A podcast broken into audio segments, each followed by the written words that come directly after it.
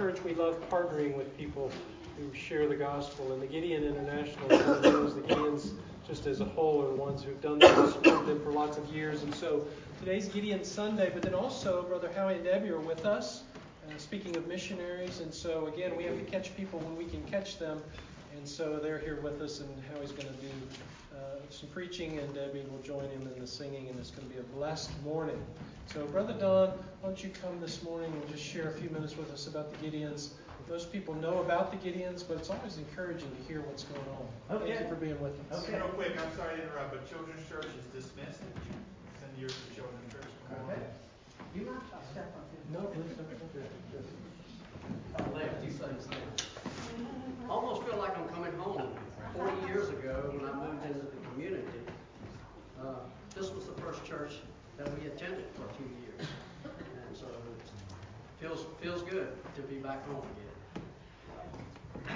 You know, uh, Romans 10, 17 says to us, faith is through hearing, and hearing is through the Word of God.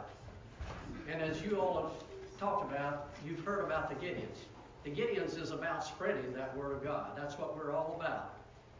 And our mission, the Gideons' mission, is to reach everyone in this world that we possibly can reach to bring them to the saving grace of God through their Word.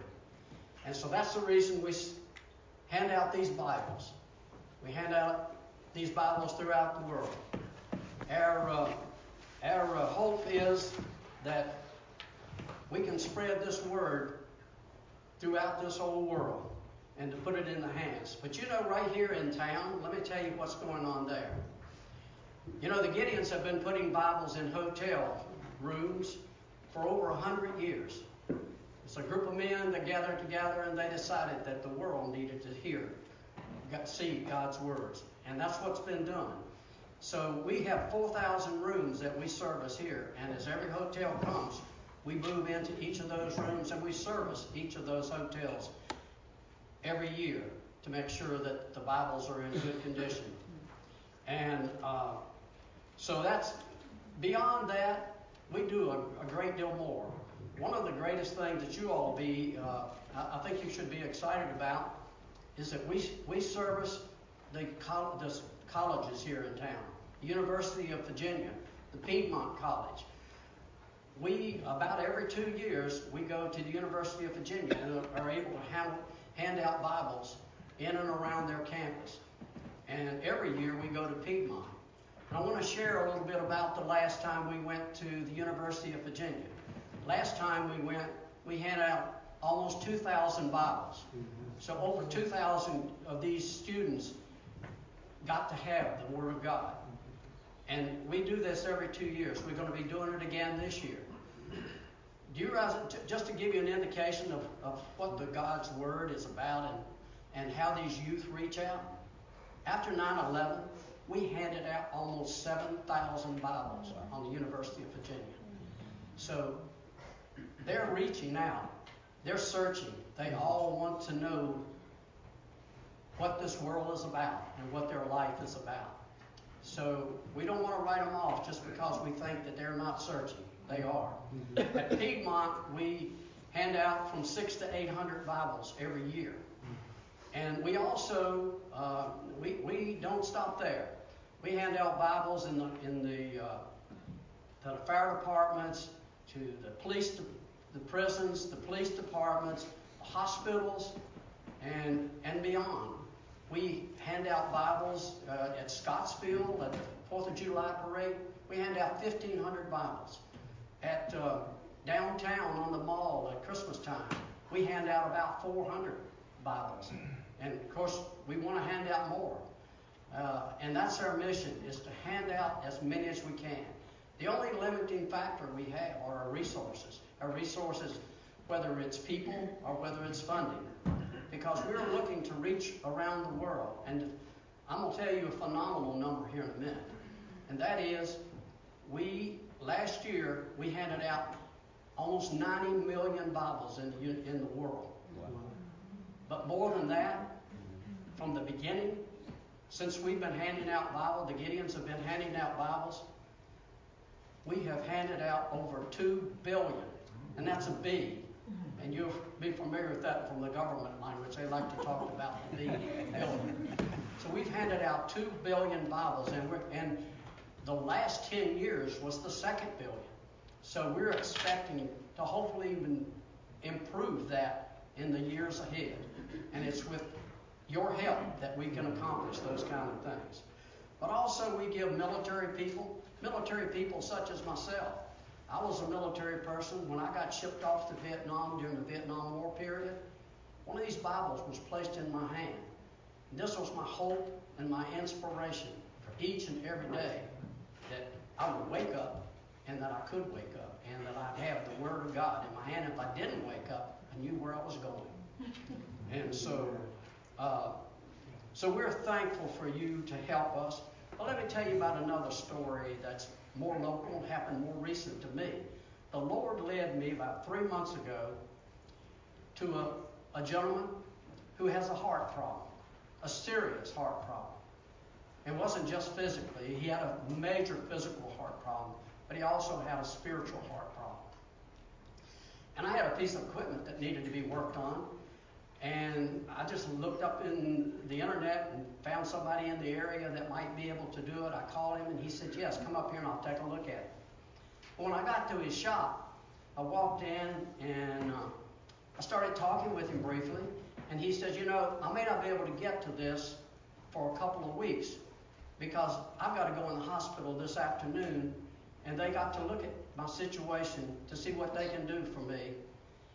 He was only 45 years old and he had a heart problem that was extremely serious. And so he went into the hospital. Uh, well, let me tell you a little bit more before I tell you that. Is that as we were talking, uh, Uh, and I went and got the piece of equipment, got it off of my trailer, but I went and picked up one of my Bibles out of my car, and I brought it back to him, and I laid the Bible in his hands. I said, You know, in this is the Word of God who handles heart problems, both physically and spiritually. And you know, if you become, if you're a believer, God's going to help you through this situation, no matter which direction it goes. And and so I left it at that. And as I left, I started thinking it just laid heavy on me, and I just so I just I called him up and I said, listen, I just want to tell you, your, your situation lays heavy on me. I'm going to share this with a lot of people.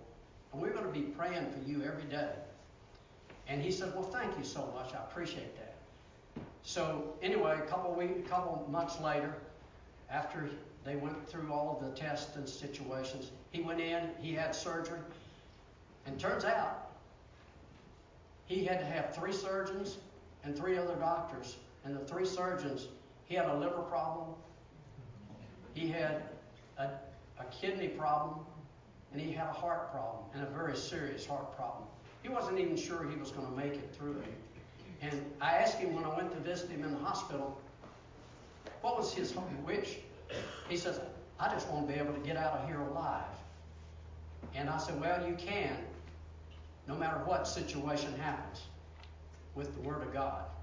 Well, I've kept up with him, and, and just last week, he's healing. And he tells me he's healing not only physically, but he's healing spiritually. But one of the things that I didn't tell you about along the way, he said, You know, I created all of these problems in my own life. I was a cocaine user for years, I was an alcoholic abuser. I smoked all the time. I've been in prison.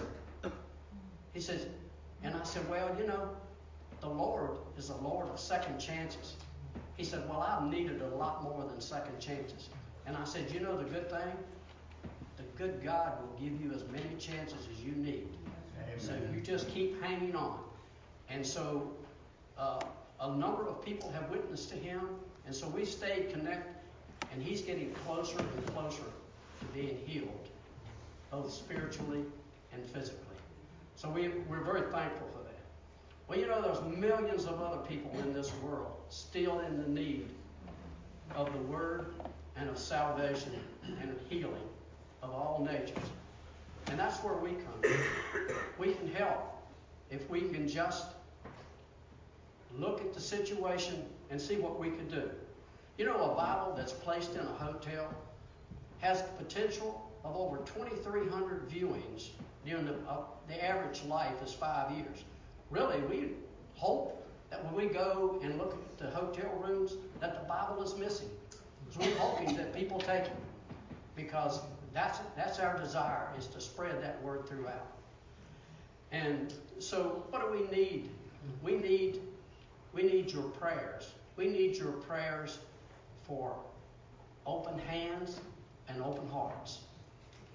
Uh, that when we go back on the university campus this year, when we go on, when we go in the other locations, that people are ready and willing to, to help. When we go downtown on the mall, that they are re- reaching out.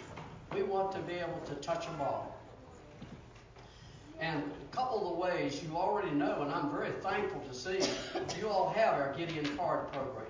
You know, this is the one you can you can purchase Bibles in memory of, or just say thanking of, or to the pastor, or but you can purchase Bibles, and the when you purchase those Bibles, uh, basically the, the money is sent into the corporate inter, uh, Gideon International, and they purchase the Bibles. And here's the one thing that you should know: every single penny that you send that you give to the Gideon organization goes 100% to purchasing Bibles. All of the administrative expenses of the whole Gideon organization, whether it's international, national, or local, is paid for by the Gideon members. So we do not take any monies that anyone has donated for anything other than the purchase of, of Bibles. So uh, a couple of ways that that way. One other way is called the Friends of Gideons. The Friends of Gideons is a, a, a program that you as individual can purchase these little Bibles for about a dollar thirty cents a piece. You can purchase these. It won't have the Gideon symbol because only the Gideons are allowed to hand out the ones with the Gideon symbols. But that's another way you can support. But I tell you, a, an additional way for the youth in the country, because we can't we don't get into schools the way we used to have. I don't know whether any of you old enough for, or not, but they used to be in the fifth grade or so, they would give us a Gideon Bible. But now we don't have that opportunity as much anymore. But we have another program that's called the Life Book. And your ministry, your ministers can order these life books. And they're free, totally free. The Gideon group will send these things totally free. And the mission here is these are annotated inside by teenagers who have signed these things. And so these are addressed directly for the youth of the country, and they can take them and hand them out in schools to other pe- other peers. So that's another way that you can you can participate. But I just kind of ended. I just want to let you know the Gideons are just an extension of your church. Our whole mission is to reach out, to deliver the word to people for the saving grace of Jesus Christ and bring them all so that we're all been saved by Jesus Christ. So I want to thank you, and if you have any questions, I'll be happy to be here later. I want to thank uh, Pastor Goldsmith and all of you in this congregation for allowing us to come and share the word about the Gideon mission. Thank you.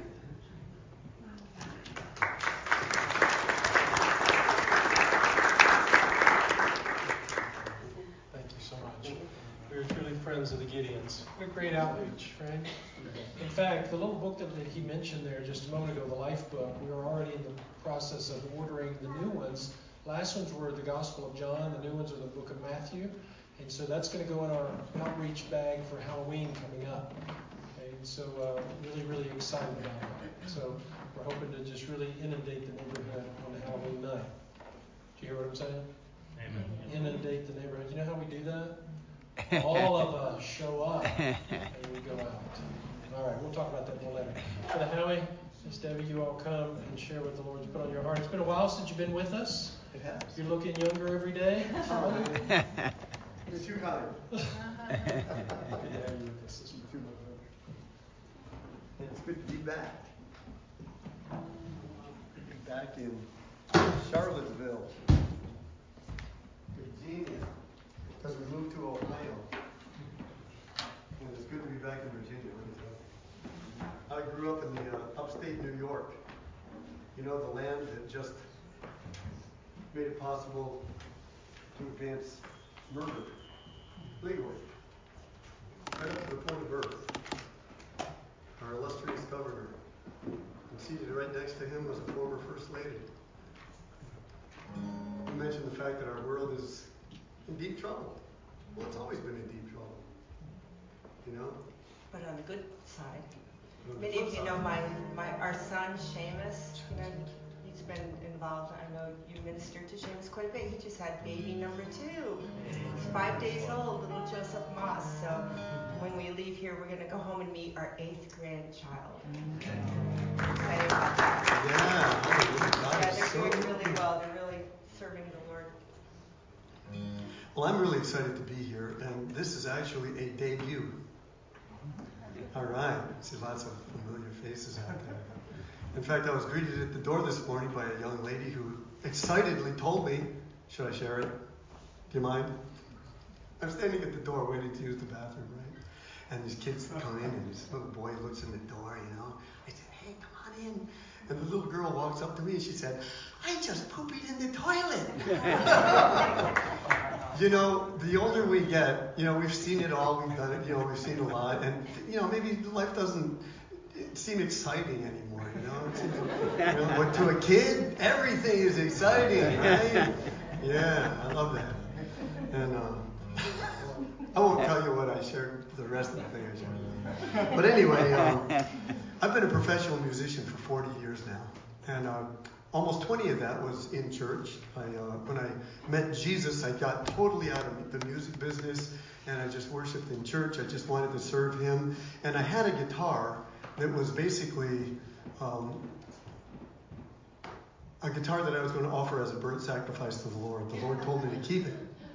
You know, it may sound funny, but I mean, I got rid of all my musical stuff when I met Jesus. Actually, can I just add something to that? When he says he got rid of everything, what we actually did was we had two toddlers. James was a year and a half, Sarah was two, and we sold everything and kept four horses. And we were going to ride around on horseback with a saddlebag full of Bibles. And uh, we were literally packing up to go when God allowed Howie to, uh, well, get, get a broken arm. But then we were still stubborn. We were still going to go. But then the horse broke the saddle, so we had to, we ended up not going. But that was the beginning of our ministry. So we really appreciate the Gideon's ministry with the Bibles because that Mhm. the Word of God has the power to save. Yes, yes, it does. Yeah. In fact, uh, before I share my little story about my guitar, I wanted to do this one in honor of the Gideons. How many of you guys know the Beatles? The Beatles. You guys have, yeah. How many of you guys know that the Beatles knew about Gideon Bibles? somewhere in the Black Mountain Hills of Dakota, there lived a young boy named Rocky Raccoon. One day, his woman ran off with another guy. Hit young Rocky in the eye. Rocky didn't like that. He said, I'm going to get that boy. So one day, he checked into town, booked himself a room in the local saloon. And Rocky Raccoon checked into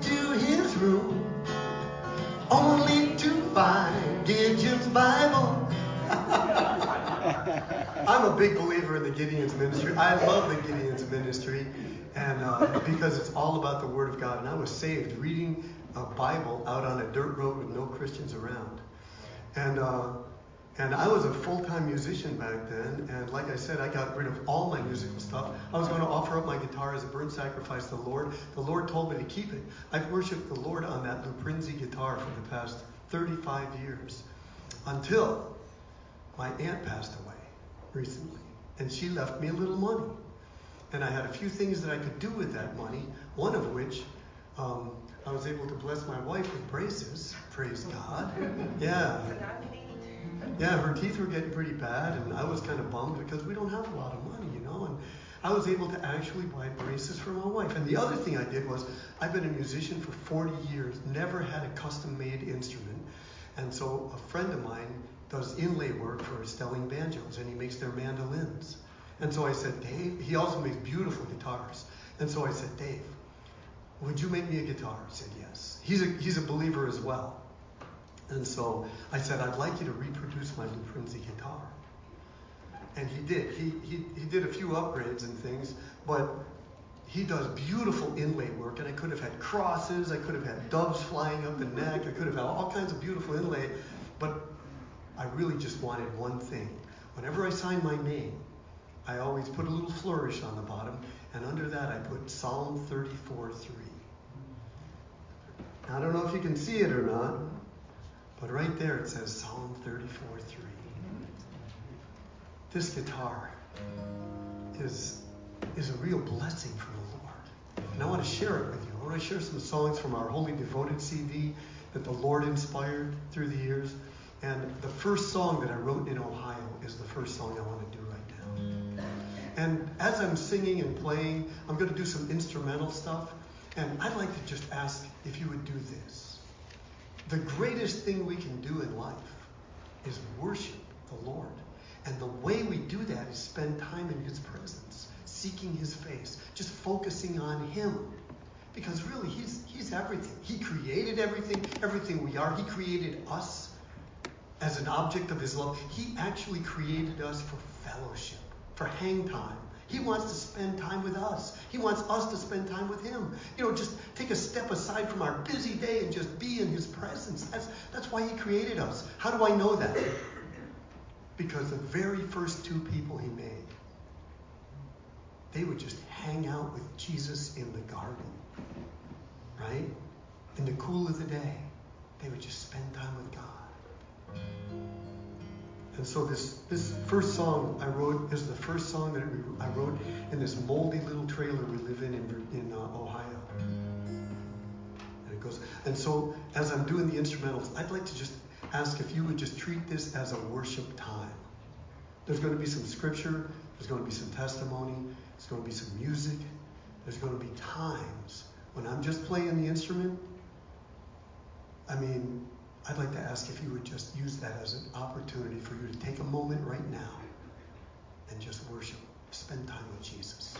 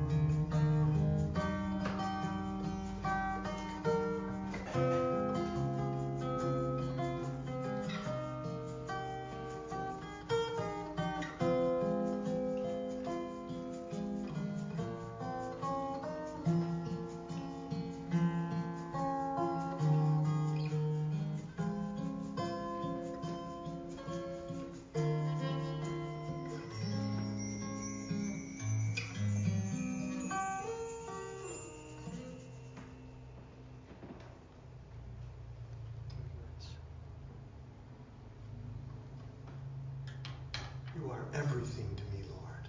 Everything. And not only that, you are everything.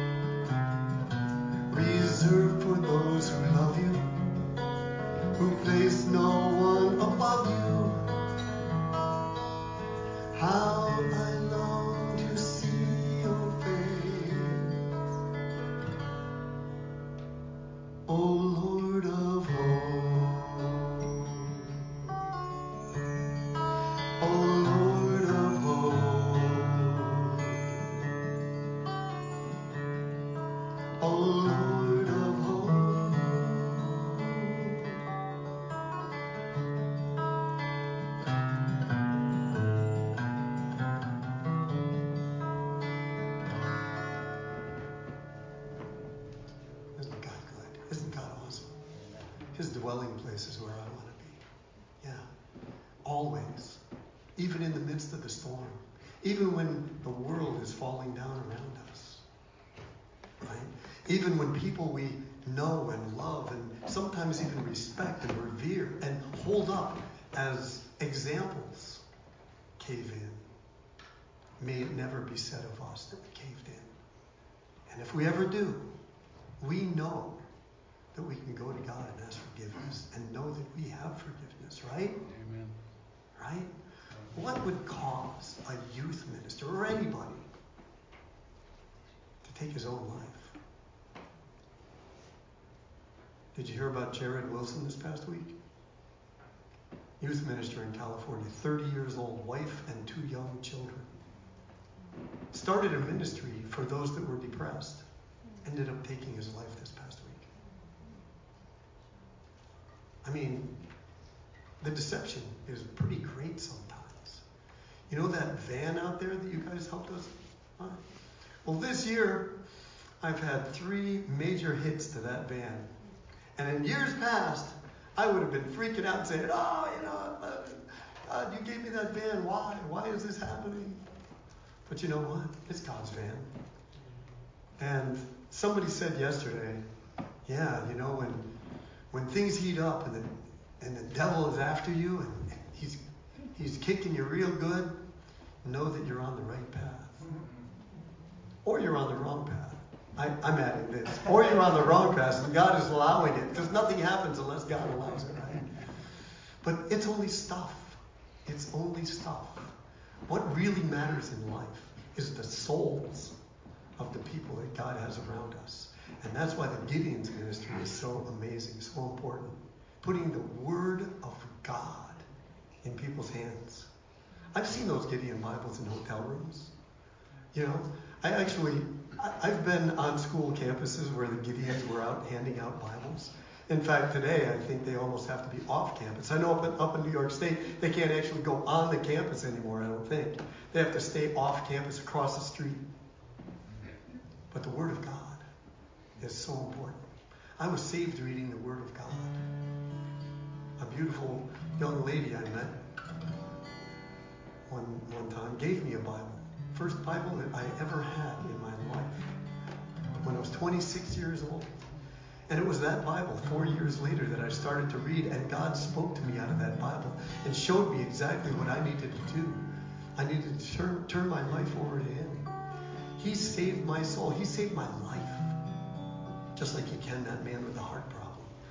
Because every one of us is born with a heart problem. There is none righteous, no, not one. All have sinned and come short of the glory of God. Amen. Ain't that true?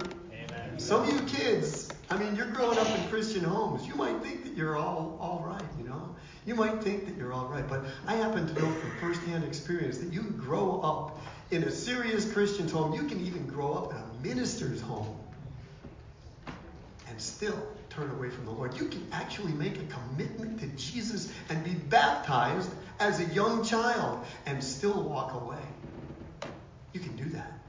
I know somebody personally who's done that. A couple of people. It's really sad. It was like my heart was being ripped out of my chest when I saw these two go down the wrong path. And I prayed and prayed and prayed. And guess what? God heard and answered those prayers. And now one of those two is fervent for the Lord. He's serious about the Lord. I hung on that verse. Raise up a child in the way he should go, and when he's old, he will not depart from it. And so I I forgot the old part. When he's old, he won't depart from it. Because when they're still young, maybe they will for a while, for a season. But God, He knows what He's doing, right? Amen. He does. He does. And so it's really important to read that Word of God, to ingest it. That's my food. I eat the Word of God every day. I hope you do. That's my spiritual food. If it wasn't for the Word of God, my spirit would grow weak.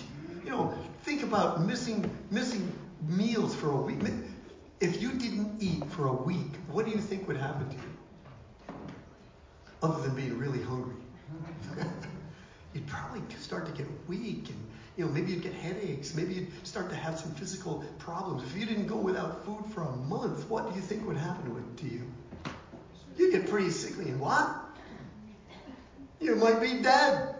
Well, some people, you know, people that need insulin every day, they might be dead. If you didn't, if you didn't have your physical food, you would get weak and sick. You'd be an open target for, for disease, right? Physical ailments. You could be under attack by, by you know, bacteria and whatever, diseases, influenza. If you didn't eat the Word of God, the same thing would happen to your spirit. It's not the pastor's job to, to spoon feed anybody. That's not the pastor's job. God has ordained him for a specific purpose. Spoon feeding little Christian babies is not one of them. you know what I mean? If the pastor tries to do that, he's going to wear himself out. And he, he might end up like Jarrid Wilson. You don't want your pastor to do that. You guys, I mean, I hope you take personal responsibility for eating the Word of God yourselves every day. It's really important. That's what I do. I eat every day because I know what I was and I don't want to go back there. I know what Jesus saved me from and I don't want to go back there. In fact, I've been having a great time with the Word of God. I know this looks like a cell phone, but it's really the Word of God. it's in there. The whole thing. I mean, I've got a big black Bible that's like this thick this big. It's in there. Actually, there's two Bibles in here, and, and one and one of them has a Strong's Concordance and a Matthew Henry commentary. And so Debbie and I read the Bible every morning and every night. I, I read it. We read it in the morning so we can start our day on the right right track. I like to tell people if I was to come up here and my guitar was out of tune and I started playing it to you, I'd say, "Do you want to hear my beautiful guitar?" And it would be out of tune and it would sound like garbage. It would, it would be terrible. It would grate on you. I have to tune up my guitar. Well, if I didn't tune up my life every day, my life would be garbage and it would grate on people. And even though I do feed on the Word of God every day, sometimes I still grate on people. Uh, I'm still working on it. But anyway, so we just we just went through Psalms, Proverbs, and the song, um, Ecclesiastes, and the Song of Solomon. I know that Song of Solomon is pretty racy, isn't it? Well, we just we just celebrated our anniversary, so we we read the Song of Solomon. it was good. it was good. It was pretty weird. it can be weird in parts, but uh, I guess it has a cultural cultural context. And so you really have to understand the Bible in partially in the cultural context in which it was written, right? Because we don't walk around with tunics and sandals and you know, stuff like that. And even the King James, King James English can be kind of weird. I like the King James. I think it's beautiful prose and stuff. But, and there are words in the King James that we don't have in the modern translations. And it's really interesting how when the Bible was translated, they used catchphrases for things like love. Love can mean all sorts of things, like I love Haagen Dazs. That's ice cream, you guys. I love hi- ice cream. And I love, I love ice cream with, with maple syrup on it. I love my wife. I love you guys. Phileo, you know. I phileo you guys. I fillet fish, but I phileo you guys.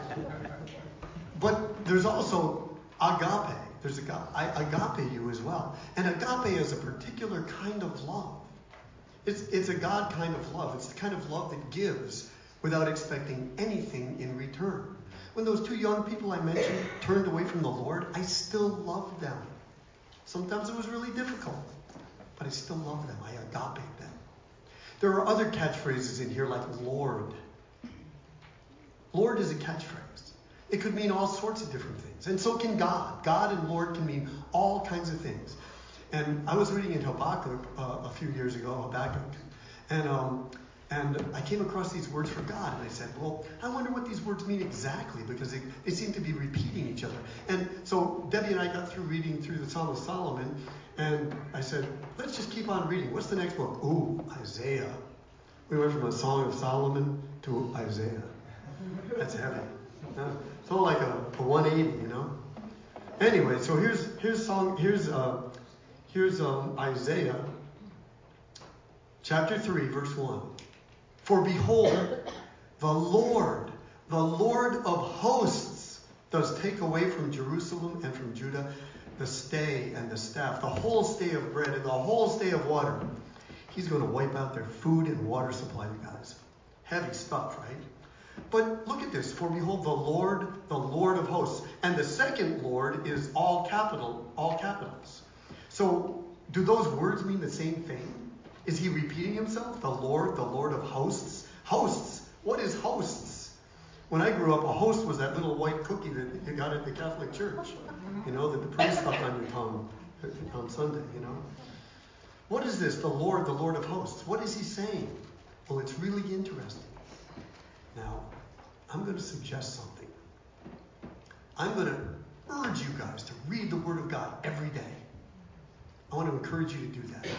Especially as the days grow darker, my, one of my prayers is that God would turn up His light in His people.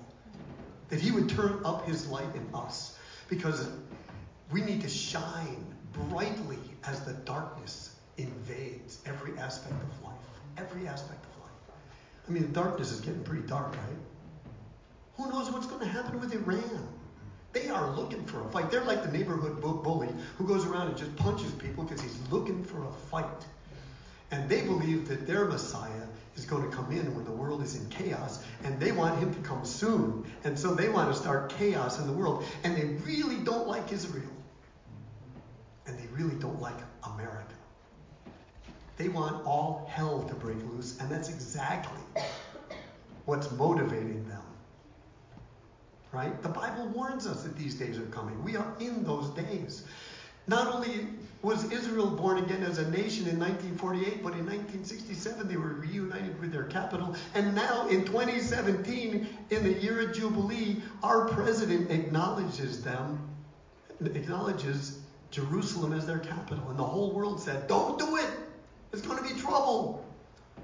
Well, it was only right that he did it. And it's just another indication that we were at the very edge, the very end of the age. Lord, turn up your light in your people. Show us who you really are and what you've created us to do. So I'd like to encourage you to eat that word of God every day so that the Lord can guide you and direct you by his word, okay? Can you do that? Amen. Amen. Please do it. If you want to go a little deeper, get yourself a concordance and find out what the Word of God is saying on a deeper level. You can take it at face value. You know, when the Lord says, "Don't lie, don't steal, you know, don't commit adultery," you can take that at face value, right? When the Bible says, "Love the Lord your God with all your heart, your, your mind, and strength," you can take that at face value. But if you want to go a little deeper and find out who this Lord is, what are these different names that describe him? How can we relate to him on an even deeper level? Man, there's some good stuff in here. Like in Isaiah chapter 3, verse 1 For behold, the Lord, the Lord of hosts. You know what that means?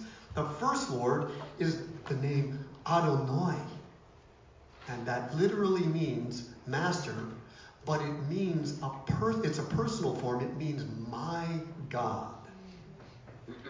That second word, Lord, is all caps. What is that word? That word is Jehovah or Jehovah.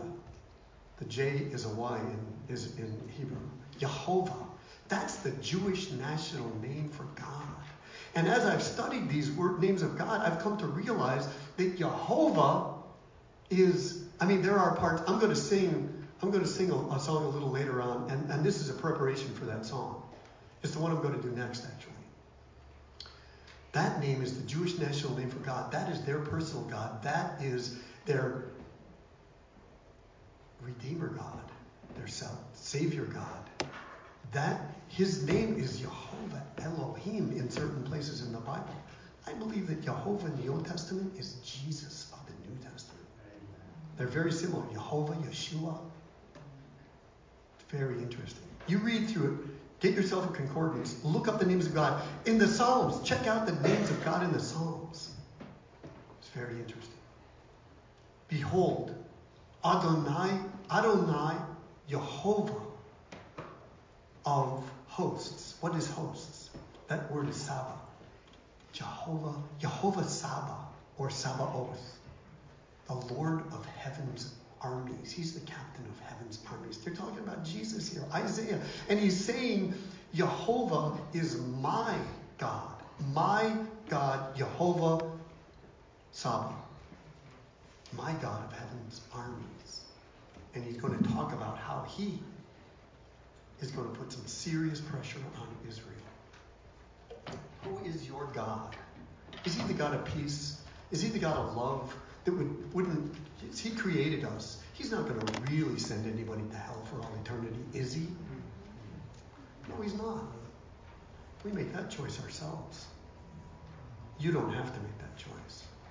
You can choose live for God.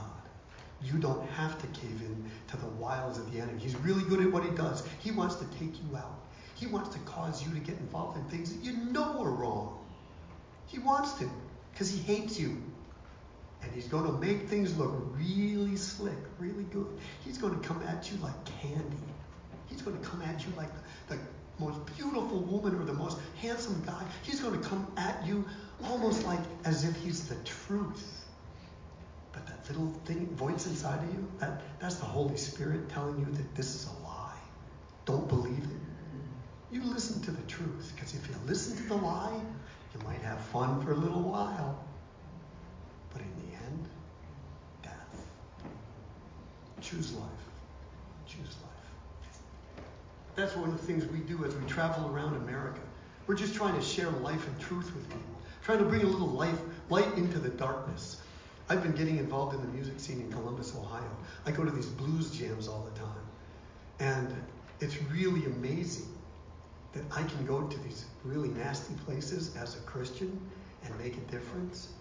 For 20 years, I only worshiped the Lord on my guitar. I only sang praise to Him. And gradually, He released me. Right here in Charlottesville, He released me to go out and get involved in the music scene little by little.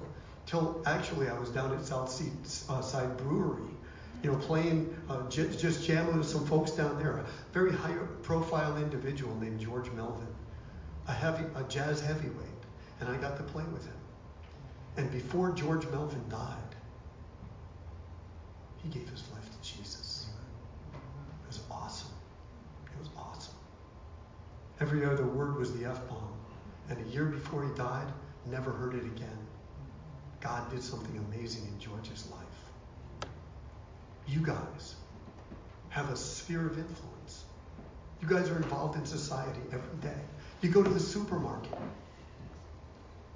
Tell them a little story about how we were driving into town. What story? yesterday, yesterday you were in the van and we were driving down uh, I-40 to Charlottesville, and all of a sudden we saw this van in front of us. Oh, yes, and there were some kids in it, and we tooted and they waved. It was a Laurel Hill van. van. What was that? Oh, it was the Spanish man. They were coming back from Richmond. Oh, were they? No wonder they looked at us like they were I'll find out tomorrow. It was that green van. here. It was that green van right out front. Well, it's really a privilege to be able to worship because, um, well, some of you already know this, but some of you are new. About 85% of our ministry is not in church, it's out in the community. Which, when we first moved here to Charlottesville, prior to that, we lived in Memphis, Tennessee, and we were homeschooling and, you know, involved in heavily into church ministry, you know, teaching everything and leading everything and just doing all that stuff. And I, I remember one day saying to Howie, I said, you know what? I don't really have any Christ- non-Christian friends. Like everybody in my sphere of influence is Christian. They're like related to homeschooling or you know church related or homeschooling activities. And I really felt bad about that because like you know for me ministry is building those relationships and being able to share Christ. Because you know some people you can share the scripture with and lead them to Christ that usually doesn't happen. Usually people want to know that what you have to offer is real. So um, after we moved here and we started the ministry, Up on Ministry, kind of an extension of what God called us to when we first became Christians, to sell everything, go out and pass out Bibles. We basically do the same thing, but not on horseback. We have a van, and we carry the Gospel of John with us, and we, we do give out the Gospel of John because there is power in the Word of God. But uh, we we uh, go into that dark place, those dark places. Like for instance, um, we played at a uh, farmer's market in Eugene, Oregon. And right across the street was their, um, I don't know what you would call it. They had an alternative jam session, but it was all like people who were, like, you couldn't tell, like, if they were girls or guys. They were just kind of all mixed together. And they were very, very um, flamboyant, let me put it that way. So, um, but music in this culture, you know, we can see that our culture is changing very rapidly. Like, how does the gospel fit into today's modern culture? Like, this culture our children are growing up in. How does the gospel fit into that? And it's it can be very confusing, you know, like where does it fit? And uh, and how can we reach into that darkness in order to save those who God is calling? And uh, you know, basically our ministry can get pretty intense because we spend our time out there on the streets, out there with with the people who, you know, Howie has long hair. He does not look like a Southern Baptist ordained preacher, does he? But yet he is. And uh, and so, you know, we go out there into the street, into into this culture, and we use music. And we don't play worship music out on the street because worship music is for the church. And the people out on the street are not often. We're looking for those people who will never come to church, you know. And music is that calling card. Music is that connection, and then we make that connection. We're able to share Christ and share because people are looking for truth, you know. And one thing that we hear so often, especially when we're out in Colorado and out in Washington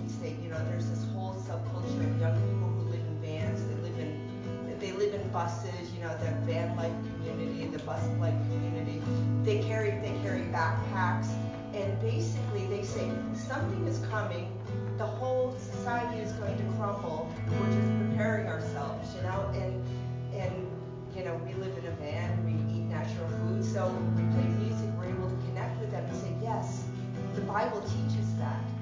You know have you ever heard of jesus? And they always say oh yeah when i was growing up that the pastor down the road or that church over there and you know i'm just not interested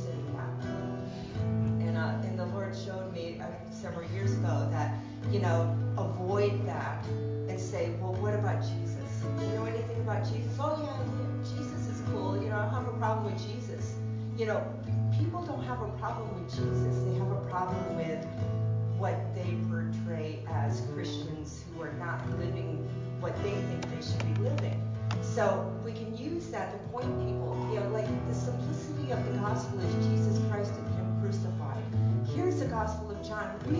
Gospel of John and find Jesus for yourself.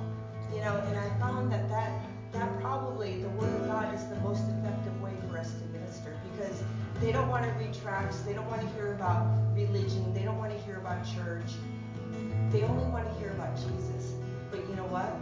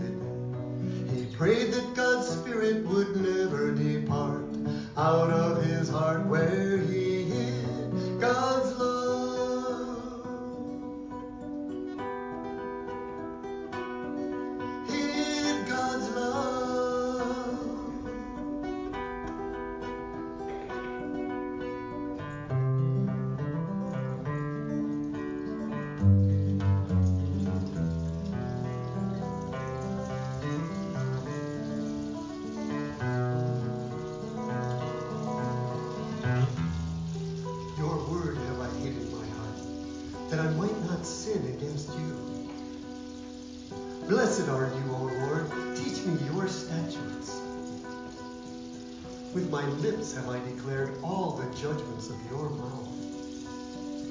I have rejoiced in the way of your testimonies as much as in all riches. I will meditate in your precepts and have respect unto your ways. I will delight myself in your statutes. I will not forget your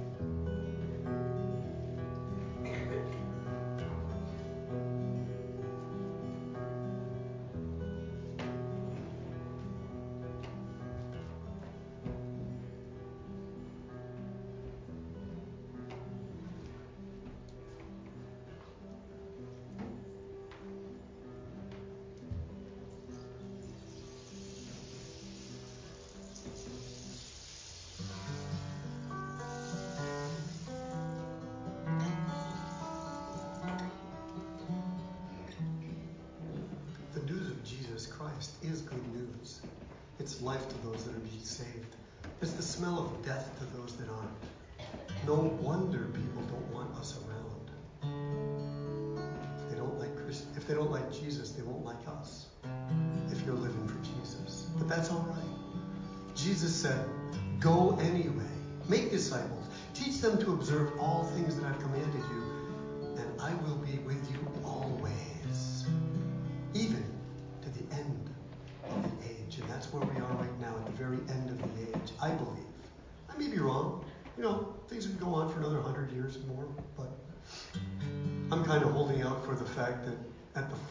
trump, the angel, the Lord will descend with a shout and a voice of the archangel. And, and the trump of God shall sound forth loudly and brashly, like a like a blatting trumpet. Blah, blah, blah. And isn't that funny? Isn't that funny? Does God have a sense of humor? But what if? What if God is shouting so loud and we just aren't paying attention? And so he's got to do something like have us elect a president named Trump. Right? I mean, it could be total co- coincidence. It could be. But wouldn't it be amazing if the final Trump, if Trump gets elected for, or the final year of Trump's president, or whatever, the final Trump, wouldn't that be amazing? Now, don't go out there and say, Howie Campbell said that that Jesus is coming in the last year of Trump's presidency. And I'm not even saying that Trump, you know, I mean, I'm not saying anything about Trump. But does God have a sense of humor or not? Whoever would have thought that we would have a president named Trump? And the Bible clearly says in a couple of places at the trump of God. And his name means trumpet. And he's blatting loudly. And he is a world leader that just recognized Jerusalem as Israel's capital and he moved the embassy when all the presidents from 1994, when Congress voted unanimously to move our embassy to Jerusalem from Tel Aviv, no president, Democrat or Republican, moved it until this loud trumpet came and did it. I don't know about you folks, but I'm thinking, man, we are right there. We are right at the very precipice. Now is the time to live for Jesus like never before. Now is the time to wake, arise out of sleep, you guys. Be about it. Be about it. Amen.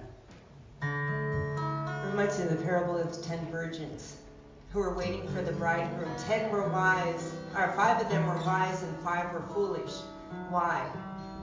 Well, the five foolish virgins, they didn't have any oil in their lamps. And the five wise virgins, they did.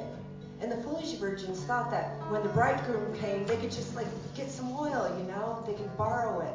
You can rely on others, rely on your pastor, your Sunday school teacher, your parents, or your husband, your wife. But that's not the way it works. Do you have oil in your lamp today? Like, how full is your vessel? The wise virgins, they took their vessels full of oil. is your vessel full? Or is it running out? Or is it dry? Do you even have a vessel? Are you ready? I want to encourage you today, if nothing else, seek God. Get your vessel full of oil and be ready. And share that good news with those you meet in the community. In other words, are you are you a member of God's family? Have you surrendered your life to Jesus Christ as Lord and Master? And if not, why not? In fact, now, right now is the day of salvation. If you will put your faith and trust in Jesus Christ for everything, if you'll just surrender and ask Him to be the boss, your Lord and Master, He will. He'll come in and He'll change your life. He did me, and that was 35 years ago, and I'm still walking with Him. The way and the truth and the life. No one gets to God except through Jesus Christ. Would you just close your eyes for a second, please? Just close your eyes and focus. Close your eyes and focus. Where will I be for all eternity if I was to die right now? Right now. I was just talking to a woman last night whose dad went to sleep and didn't wake. He didn't he didn't wake up in this life. Jesus took him home. That was just in May. His her dad she's from Africa, her dad left.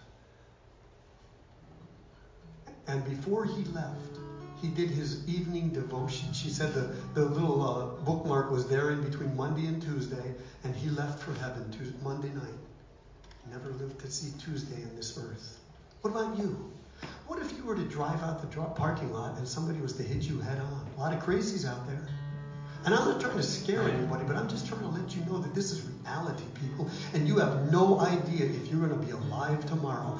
Where will you spend eternity? if you have never, ever put your trust in Jesus Christ for your salvation, if you've never given it to Him, you can do that right now.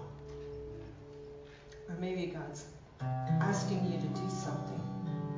He's been after you to do something. Surrender something. Step forward in faith. And you keep putting it off because you think maybe tomorrow it'll be more convenient. But that more convenient time is never coming. Is there something that God's speaking to your heart today that He wants you to do to go further and deeper into Him? Because He has some amazing things for you to do. You are His emissary. You're a vessel of His love. He wants you to take His love to the people around you. What is holding you back? What, what's getting in the way? What's stopping up the flow? Are you able to really worship the Lord in spirit and in truth? Or is there something in your life that's just hindering that?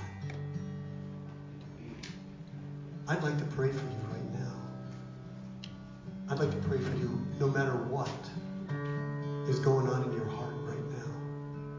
If you'd like prayer for some some issue, if you'd like to surrender your life to Jesus Christ right now, you can do that. If you've never given your life to Jesus Christ, can I pray with you? Would you just hold up your hand real quick and let me pray for you? You want to give your life to Jesus Christ right now. Thank you. You've never done that before, but you want to be His. You want to serve Him with the rest of your life. Anybody else? Anybody else never gave your life to Jesus Christ? You've been holding on to your own thing, and you want to begin serving Him right now. You want Him to save your soul right now. Anybody else? I'd like to pray with you. Heavenly Father, thank you for this person that raised their hand, Lord God, as an indication that they are sensing your Holy Spirit calling them to you, Lord. I pray, Father, that you would do what you say in your word. If we'll confess with our mouth and believe in our heart that Jesus Christ is Lord, then you will save us. And so, Lord, thank you. Thank you for impressing on this person's heart, Lord God. I pray that you would save them and that they would be able to live the rest of their life for you in power and victory. And that you'll use this person in a very special way. Thank you, Lord. Thank you, Lord God. You're moving in people's hearts right now, I can tell. Thank you for being here with us, Lord. Is there anybody that wants me to pray for them? I would love to pray for you. Hey, I don't have it all together, Lord. But you said for me to intercede on behalf of my brothers and sisters, Lord. And so I want to encourage you, if you would like if you would like me to pray for you right now to have victory in your life so that you can experience God more fully and live for him more fully. Can I see your hand real quick? I'd love to pray for you. Thank you, thank you, thank you. Hallelujah. Praise God. Anybody else? I would love to pray for you right now. Because the Lord is at work. He wants to use you. Heavenly Father, for these folks that have raised their hands, Lord God, thank you for their honesty. Thank you for their desire to serve you and live for you more fully, Lord. I pray, Lord God, that you would that you would do your amazing work to help them get rid of anything in their life that is hindering their walk with you, Lord. I pray, Father, that you would move mightily and that you would show yourself strong in them. I pray for freedom and victory in Jesus' name. Thank you, Lord. And the courage to do what they know they need to do. Yes, Lord God. And I pray, Father, that they will confess with their lips what you have done for them today, Lord Jesus, so that the body of Christ can rejoice together with them. For the rest of us, Lord God. And now for all these folks that have released it to you, Lord, may we live in the unity of the Holy Spirit, in the bond of peace, and really love one another as you have called us to. Because you said that's how people know we're your disciples. Help us to love you with strength, and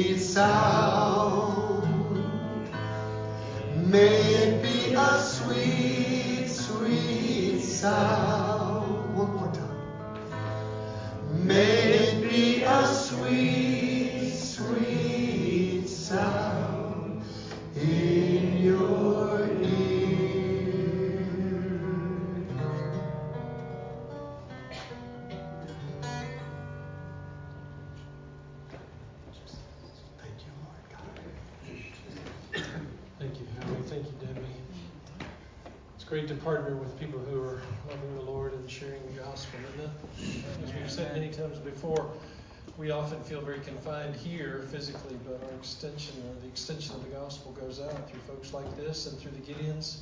Brother Don, thank you for being here this morning. We're really blessed to have you here. So um, let's go out and do what Brother Howie was saying. If you want to, if you want to chat about your relationship with the Lord, if you want to talk to somebody, please let me know. Okay, let Pastor Hamp know, Pastor Scott. And, uh, we'd love to be able to share more with you. All right. Well, let's stand together, shall we? Very patient. Howie's one of the best guitarists that I know, and I mean that genuinely. His wife gets more beautiful, and I'm not sure what happens to him. That's okay. Excuse me. We go way back. All right, let's pray together, shall we? Father, we thank you for this joy of, of worship.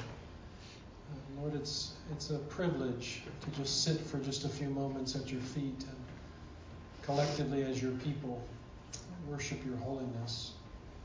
And Lord, may we take you with us in our spirits and our minds as we go out into the world today.